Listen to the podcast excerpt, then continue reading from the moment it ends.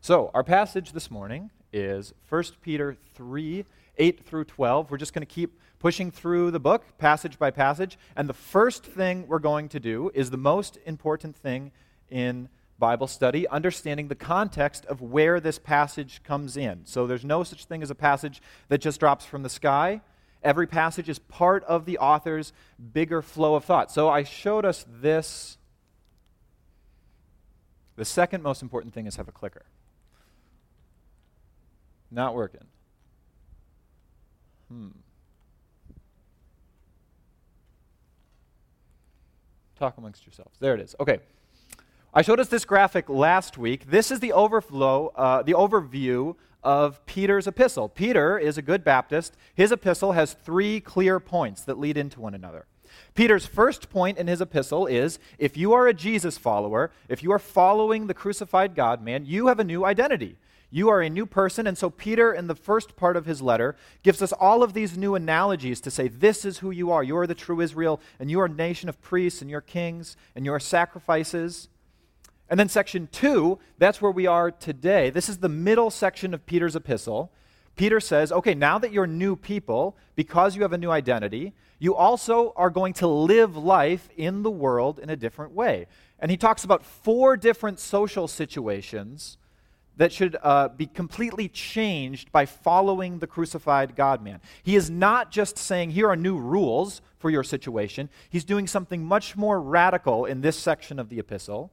He's saying, by following Jesus, you're going to think about these situations in a new moral way. Following a God who died for his enemies must make the way you think about government and citizens change. And you have to think about masters and slaves differently. And then husbands and wives, that's what we talked about last week.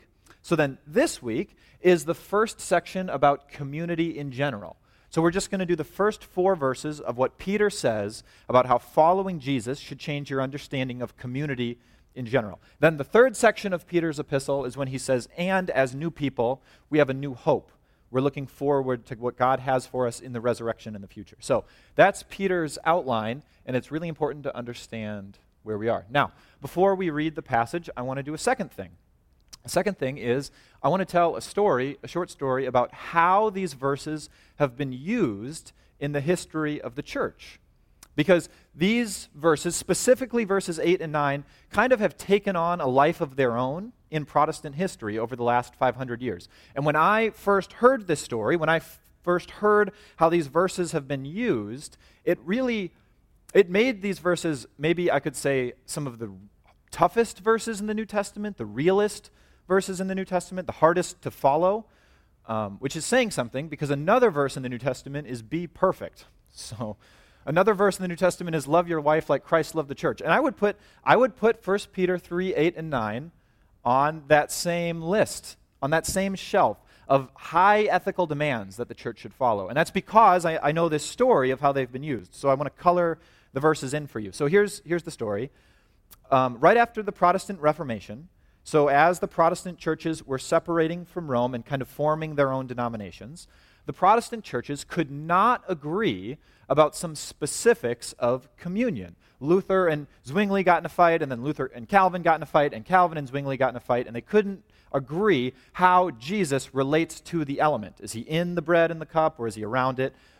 But all of the Protestants could agree on two aspects about communion. These were two things all of the Protestants held in common. The first thing was that this table is the kingdom covenant table where all of the people in Jesus are invited to eat uh, with him and with one another. This is not just a ritual we're doing, this is the kingdom meal. If you are in Jesus, you are a part of the new humanity. God has fixed everything in Jesus. The life, death, and resurrection of Jesus has restarted humanity. He's redeeming the world from the inside out.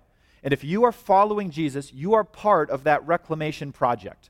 You are part of God's plan to redeem the world from the inside out. And our meal we take together is communion. It's not a ritual, it's a meal we take together, and it's a meal we take with the king.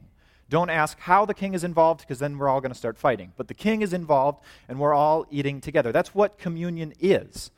The second thing all the Protestants agreed on, they said, this is, this is what we all agree about communion, is that if you take communion with an unchecked heart, with a heart that isn't actually saying, I want to live like this new kingdom people, I want to take on Jesus' commands for us, if you take communion without a checked heart like that, God might kill you. They took this very seriously. So, this is the verse that got a lot of airtime. This verse, 1 Corinthians 11, 28 to 30. Let a person examine himself then, and so eat of the bread and drink of the cup.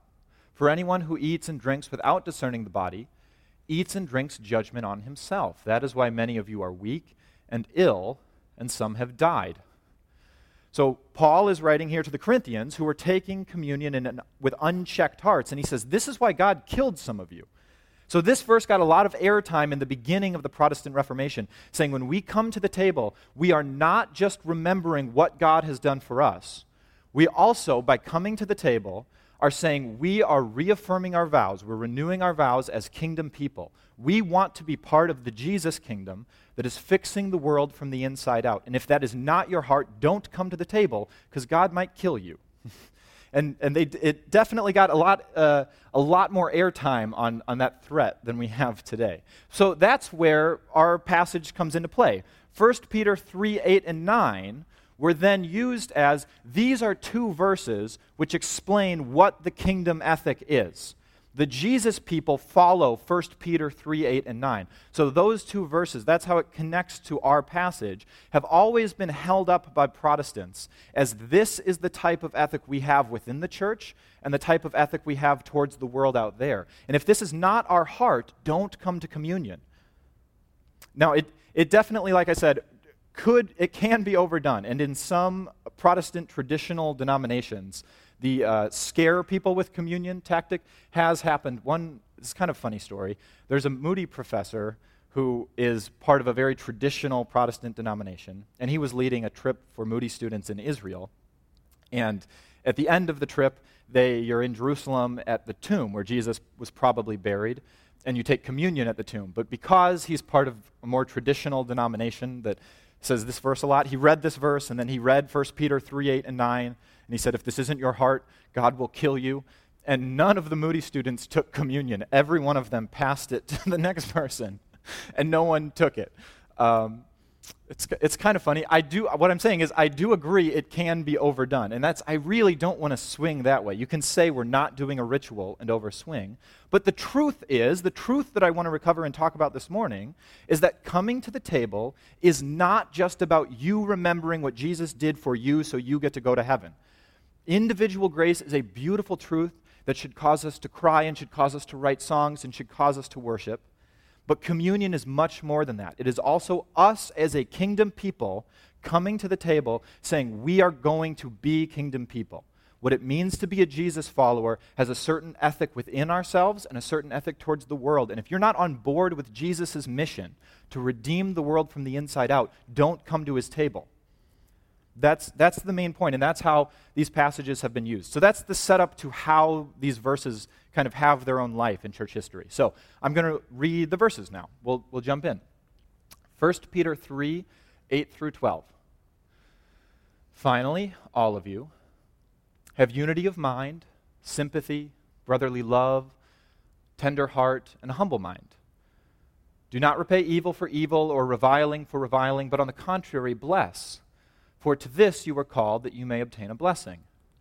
4. Now I have, I have this in middle font because this is Peter quoting a psalm. He's quoting Psalm 34 here. Whoever desires to love life and see good days, let him keep his tongue from evil and his lips from speaking deceit. Let him turn away from evil and do good. Let him seek peace and pursue it. For the eyes of the Lord are on the righteous, and his ears are open to their prayer. But the face of the Lord is against those who do evil. So that's the section. Here's how I have it broken down. A very important thing to do, the most important thing to do in Bible study, tied with context, is be able to break down a passage and say these are the main points of each verse.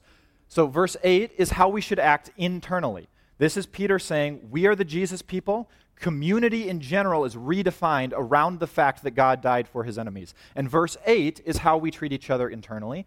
Verse 9 is how we treat the world, the other kingdoms. And verses 10 through 12 is Peter quoting a psalm to say God has always had this ethical standard for his people. Okay, so that's, that's the breakdown of this passage. What I'm going to do is I'm going to say some, uh, some comments about the text of verse 8 and then apply verse 8, some comments about verse 9, and then apply verse 9. Okay? Comments, application for verse 8 and 9, and then we'll take communion. Okay, so the first thing to notice about verse 8 verse 8 gives us five adjectives to describe how the church ought to treat one another within the body unity of mind, sympathy, brotherly love, a tender heart, and a humble mind. Now, one thing English uh, readers will miss is when we see a list, it might sound like just a collection, a laundry list of good ideas, but uh, Hebrew writers often, when they write a list, they have this, it's called a chiasm, where the first and the last element are the same idea, the second and the fourth element are the same idea, and then the third element is being elevated is very important. Do you see that? So the first and the fifth element, we should have a unity of mind and a humble mind. That has to do with how our minds should act. Then we should have a sympathetic heart and a tender heart.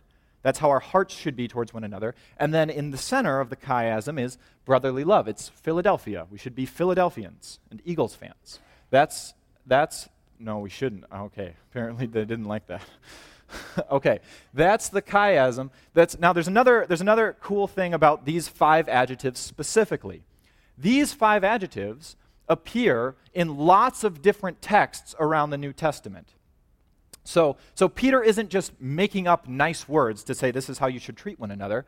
These five adjectives also appear in Romans 12 when Paul is talking about this is how you should treat one another. He's using the same words. Now, they're, in, they're not in the same order, there's words in between them. Sometimes they're participles, not adjectives, but he's using the same vocabulary. Then in James, in James 4, when James talks about how we should treat one another, he uses the same vocabulary. And then in 1 John, 1 John 1, when John talks about how we should treat one another, he uses the same vocabulary. So the most important thing in Bible study, tied for the three most important things in Bible study, is seeing when Bible authors are quoting each other. They're all in dialogue with one another. And all four of these passages use the same vocabulary to describe how Christians ought to treat one another within the body of Christ. And it gets cooler. I know it can't get much cooler than this, you're thinking, but it does because all four of these passages are actually referencing Jesus. In John 13 through 17, remember what's happening there. That's the upper room discourse. So Jesus, on his last night on earth, spoke with the apostles for four chapters in a row. He had them uh, take a Passover meal, which he turns into communion. And then he says, This is how you're supposed to treat one another. This is how you should interact with the Father. This is how to interact with the world. And he talks to his apostles for four chapters, and then he dies for them. But on that last night on Jesus' on Jesus's life, when he institutes communion, he says, Have amongst yourselves unity of mind, humble mind, sympathetic heart, a tender heart, and Philadelphia. He uses that vocabulary in front of the apostles, then he gives them communion, then he dies. So that explains why, when all of the apostles talk about how we should treat one another, they use the same vocabulary. They're getting it from what Jesus told them on the night before he died. Isn't that cool? So that's, that's, my te- that's just my comments about the text itself. Now, now we'll move to applying it. I, I think in applying this, we, we're okay in using a word that Christians will use about how we should treat one another. There's a common Christian word, which is unity. Christians should be unified. I think that's a good word to summarize the application of this verse. Now, there are two kinds of unity. There are two ways to get unity. One of them, the world can produce without the Holy Spirit. This type of unity comes about by just kicking out everyone with whom you have a small disagreement. If you are angrily, logically coherent, and you kick out everyone that there's a little bit of a disagreement on, you can get unified that way. Political parties are very unified. If you disagree with our platform at all, Go vote for the other guy. And that means our political party is very unified, but that's a type of unity that doesn't need the Holy Spirit. It's possible for other religions to have very strong unity, but it's a type of unity that comes about by saying if we live differently, if we think differently, if we disagree at all, you're, you're gone. That, that way, other religions can have this type of unity. The type of unity that the apostles and Jesus are talking about is a type of unity that needs the Holy Spirit because it's a type of unity that comes even when we disagree. We're going to disagree about secondary Christian doctrines. Not the Trinity, not the atonement, not the resurrection, but secondary Christian doctrines, we will disagree. We will vote differently. We will live the Christian life differently. And unity means having a love for one another that transcends those differences. If your only understanding of unity is we have to kick out everyone with whom we disagree, that type of unity doesn't need the Holy Spirit. This type of unity transcends difference. Now, there have been times in church history when the church fights each other and disbands uh, and excommunicates one another over issues that we would now say are silly. So I want to give some of those examples. Um, these are the examples. The first one, quartodecimanism. Oh, remember that one? Remember when the church was at, a, at each other's throats over quartodecimanism? Does anyone wants to take a guess? That was in the first two centuries. So for the first 200 years of the church, the church was at each other's throat. Guess, guess what the fight was over? When, when is Easter? Should you celebrate Easter on Passover or should you celebrate Easter according to a solar calendar? Churches split over that. They excommunicated one over that, one another over that. They said we can't have communion together because of when is Easter. The second one, the filioque clause. Oh, oh, the filioque clause. Remember that one? That's the question. This is in the 10th century. The 10th century is when Christians fought over that. That is, does the Holy Spirit proceed from the Father alone or the Father and the Son? It's kind of an important question. It deals with the Trinity. Christians really excommunicated each other over that. Split families, split churches, said, I can't take communion with you if you think differently on this issue. And then the Marburg Colloquy. Ugh, the Marburg Colloquy. Remember that? That was when Luther and Zwingli, they got together. Luther and Zwingli said, We want to have uh, 15 articles of confession that all of the Protestants agree on. And they agreed on 14 of them, and everything in the 15th confession, except for one preposition. Is Jesus in and under communion, or is Jesus with us in communion? They couldn't agree over that, excommunicated one another, and Luther stabbed a knife in the table. This is justifying disunity over issues which love should transcend what, what I would say is there are American Christians which are just like this. They are quick to say, if we can't agree on when to celebrate Easter, you're not a real Christian. We shouldn't take communion together. If we can't agree on all the aspects of how to live out the Christian life, if we can't agree on how to vote together, if we can't agree on how old the earth is, if we can't agree on spiritual gifts, if we can't agree on predestination, then one of us isn't a Christian. American Christians are just as quick to excommunicate each other as the Quartodecimanes were. I don't know how to pluralize it. And another thing is, from, from this perspective, we can look back and say all of those issues were ridiculous.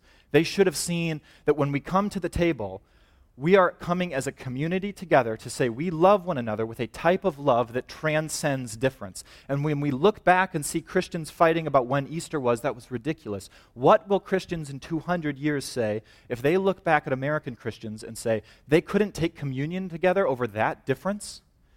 I'm not talking about the Trinity, I'm not talking about core Christian truth, but Christians who disagree over central issues might as well disagree over when Easter is when we come to the table, we are not just saying, Jesus forgives me, so I get to take my ticket to go to heaven. When we come to the table, we as a group are saying we are part of Jesus' kingdom. Jesus' kingdom is full of self sacrificial love. We need to love each other with a type of love that transcends difference. And if you can't transcend difference, then you shouldn't come to the table because God might kill you. Okay, it's a little intense, but I didn't want to I didn't want to say it like that. But it, it might kill you. It's in the Bible. Okay, verse 9. Now we're going to move on to verse 9. Do not repay evil for evil or reviling for reviling, but on the contrary, bless. Do not repay evil for evil or reviling for reviling, but on the contrary, bless. So the most oh so first the textual comment about this verse is jesus uh, peter is also stealing this from jesus. Jesus says if you're slapped turn the other te- cheek. Jesus says if someone asks for your cloak you give your tunic also. So Peter, when he is getting his understanding of how our kingdom is supposed to address the kingdoms out there, takes Jesus' words and says, This is our kingdom ethic towards the world out there. Now, for application, the most severe application of this truth is that we need to love those who would violently persecute us for our faith. So, last year in Sudan, um, six Christians were crucified. Six men were p- pulled out of their homes in the middle of the night with their wives and kids screaming, and, and six men were tied to wood, and then nails were put in their wrists, and six men died of crucifixion. This is saying while they were being nailed to wood, they were called to love their persecutors, not put up with them. Bless your persecutors. Forgive them, for they don't know what they're doing.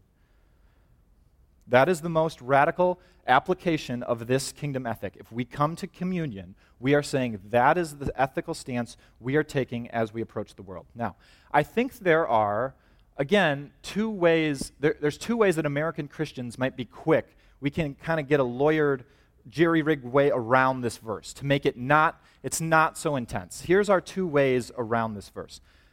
The first one is to say, I don't have to bless my enemy. I can take revenge if they are coming after me for a reason other than specifically religious issues. Right? If it's specific religious persecution, then I can't fight back. But if they were just mean to me, I can, I can get my right. I can, be, I can get my vengeance in that conversation. If someone is just assaulting me, I'm allowed to get my right. If someone is coming after me in the corporate realm, I'm allowed to take what's mine and take vengeance. That, that is a way that American Christians can kind of jerry rig their way around this command. Unless I'm being persecuted for specifically religious reasons, that's the only time I have to turn the other cheek. Otherwise, I'm allowed to fight back. So, uh, a couple stories. One is there was a man who was kind of associated with Moody. He was older, but he was taking some courses at Moody. And he had been a Marine and he was very in shape. And when he was walking downtown Chicago, a homeless man pulled a knife on him. And the homeless man was very inebriated and, and wanted his wallet. The man, the, this Christian man, he didn't just disarm the man or run away. He pummeled the homeless man and defended it by saying, This is my right. He came after me. I have the right to defend myself. Now, I'm not, I'm not saying full pacifism. This is, we're not full pacifists at church. You don't have to just get stabbed, you're allowed to defend yourself. But taking vengeance is wrong. Vengeance is the Lord's. Responding by saying, He comes after me, it's my right to get my pound of flesh back, is in direct violation of the table ethic. Our kingdom says, if you're part of our group, we don't take vengeance. We can defend ourselves, but we don't take vengeance. Uh, another example uh, there was an older Christian couple we knew where he, he took a lot of medication, and one of the medications was supposed to lower his heart rate, but the pharmacy messed it up and gave him medication which raised his heart rate. Very serious mistake. When they found out, um, this older Christian couple sued the pharmacy for all they were worth, destroyed the pharmacy, took millions of dollars. The justification is they made a mistake. It's our right. We get to claim what was ours. No, again, we're not. I'm not taking the full pacifist route. You are allowed to use the courts. You should defend yourself legally if that takes. But what they did was take vengeance. You don't have the right to hit back even when you were hit or wronged or mistreated in a non religious situation. If you come to communion, you are saying, I am taking on Jesus' ethic, which is to love the world and never take vengeance, even in non religious situations. There's a second way I think Christians kind of we can, we can get around this command. We can make this not as intense. And this second way, it sounds so biblical. It's using biblical logic against the Bible. It's to say, well, the most loving thing I can do for them is just preach them the truth. So I don't have to love them or serve them. If I just tell them they're a sinner and God hates sin, I'm doing the most loving thing I can. Now, that's true. The Bible says that, that preaching truth to someone, even if it's inconvenient, is true. That is loving. But Christians can use that truth to just shout at other people's sins and say, that's the most loving thing I can do. So here's, here's more stories, more examples. Um, there was a girl we knew who became a Christian, and after becoming a Christian, was very quick to let everyone else know how wrong they were for not being Christians. And she was invited to Thanksgiving, family Thanksgiving, and you can see where this is going. Uh, let everyone know how wrong they were, and was not invited back for family Christmas got herself uninvited from family Christmas. But her response was, I was just loving them. I was just, I was just lovingly letting them know how evil they are, all are. Now, again, telling someone the truth is loving, but there's a way to use that logic to get around this verse. Uh, that can be contrasted with a, a, professor of mine at Moody. There was a professor of mine at Moody who was invited to Thanksgiving, a different Thanksgiving, um, with a lot of Orthodox Jews. There was a lot of Orthodox Jews in his neighborhood, so they had a communal Thanksgiving, a Friendsgiving. And the Orthodox Jews began like insulting him for his stupidity to follow Jesus. And it, it was more than just like joking, it, was, it became insulting he didn't fight back. He didn't yell back and quote Isaiah 53 and, and show all the reasons why they're wrong. He just took it. And then that Saturday, it was um, one of the winters where there was a lot of early snow. That Saturday, he shoveled all of their driveways because they're not going to work on the Sabbath. Eventually, he had a relationship with them and was able to sit down over coffee and talk about Jesus. There is a way to get around this verse by saying, I don't have to love my enemies and actually work to serve them. I don't have to actually sit down and talk with them. If I just shout truth at them and then when they don't want to hear it, it's their fault, that can be used to get out of this verse. When we come to the table, when we come to communion, we are not just saying, I would like my forgiveness, please. We are also saying, I am committed to loving other Christians in a way that transcends difference. Even if they're different than me, I love them. And when we come to the table, we are saying, I'm adopting this posture to the world. I want to love and forgive and serve the world, even when they're nailing me to a cross. And to not have that kingdom ethic, but take forgiveness, is to disrespect God. Um, so here, here's, some, here's a story that I think kind of illustrates my point. When I was at Moody, uh, there was a friend of mine. She was in a ministry where they would help high school kids who had made some wrong decisions kind of get back on track. So she invited a bunch of people to come to an info night about her ministry. And she had us all, uh, she, she had a bunch of Chick fil A. She had Chick fil A catered for all of us. And she said, You don't have to stay for the infomercial. You don't have to get the pamphlets and hear me talk. You can just take the Chick fil A and leave if you have to. That was a mistake because a bunch of college kids came, just took the Chick fil A, and did not stay to hear the, min- the presentation about how to join a ministry. I was totally going to go, just take the Chick fil A and leave. But I saw so many people were doing that, only four of us stayed. She had 10 pounds of Chick fil A. People came, take it, and left, and four of us stayed to hear the presentation. When we come to communion and say, I would like my forgiveness, please, but I am not going to love other Christians in a way that transcends difference, and I am not going to love the world even when they're crucifying me, you are saying to Jesus, I would like my Chick fil A, please, but I'm not listening to the presentation. Here's a, here's a, a final example. i I learned this in marriage. This is a pro tip for marriage. In marriage, there are two, there you, there's appropriate ways to come home and wrong ways to come home. Here's, you're allowed to come home and say, I have a lot of work to do and I have to study and write a lesson and go to your study. Or you're allowed to come home and kiss your wife and ask, How was your day? and eat the food she made. You are not allowed to come home, take the food she made, and go to your study. If you want to eat the food, you have to kiss your wife and ask, How was your day? Or you can go to your study.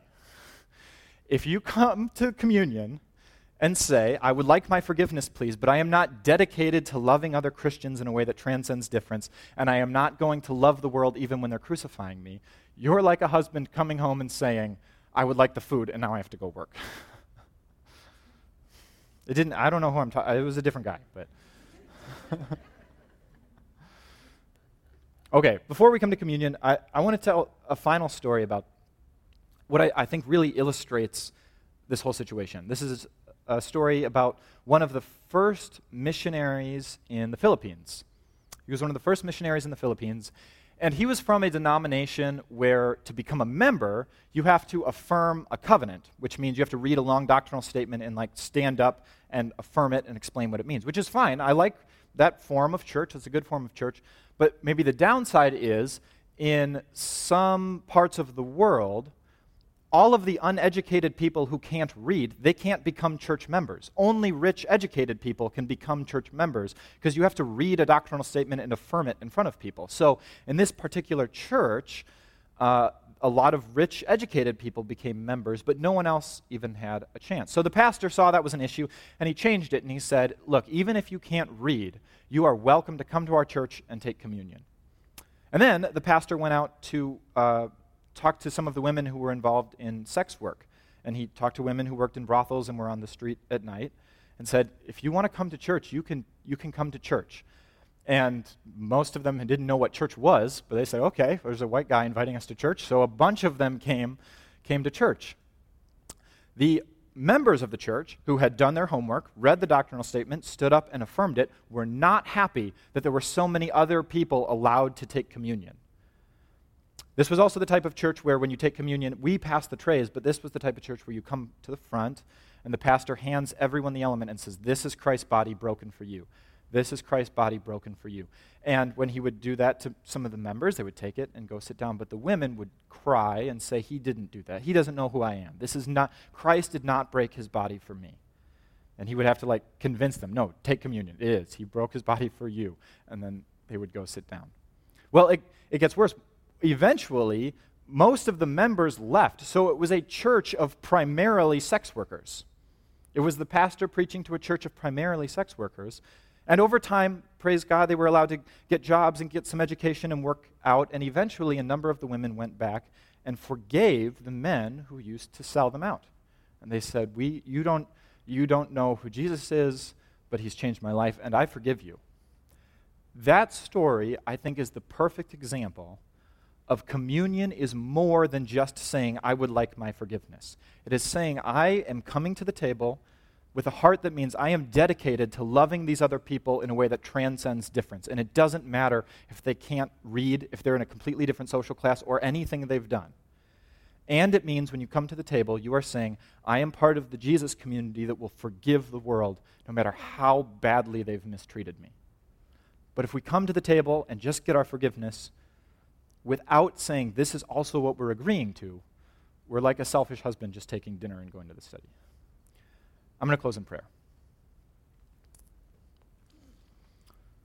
Father, thank you. Thank you for grace. Thank you for your gospel. And thank you for the church. You do not save us as individuals, you save us as individuals who are then brought into your kingdom. We want to be people who come to your table not selfish just for forgiveness, but also with hearts ready to love other Christians, even Christians who are different than us. And we want to be the type of people who come to your table ready to love the world around us.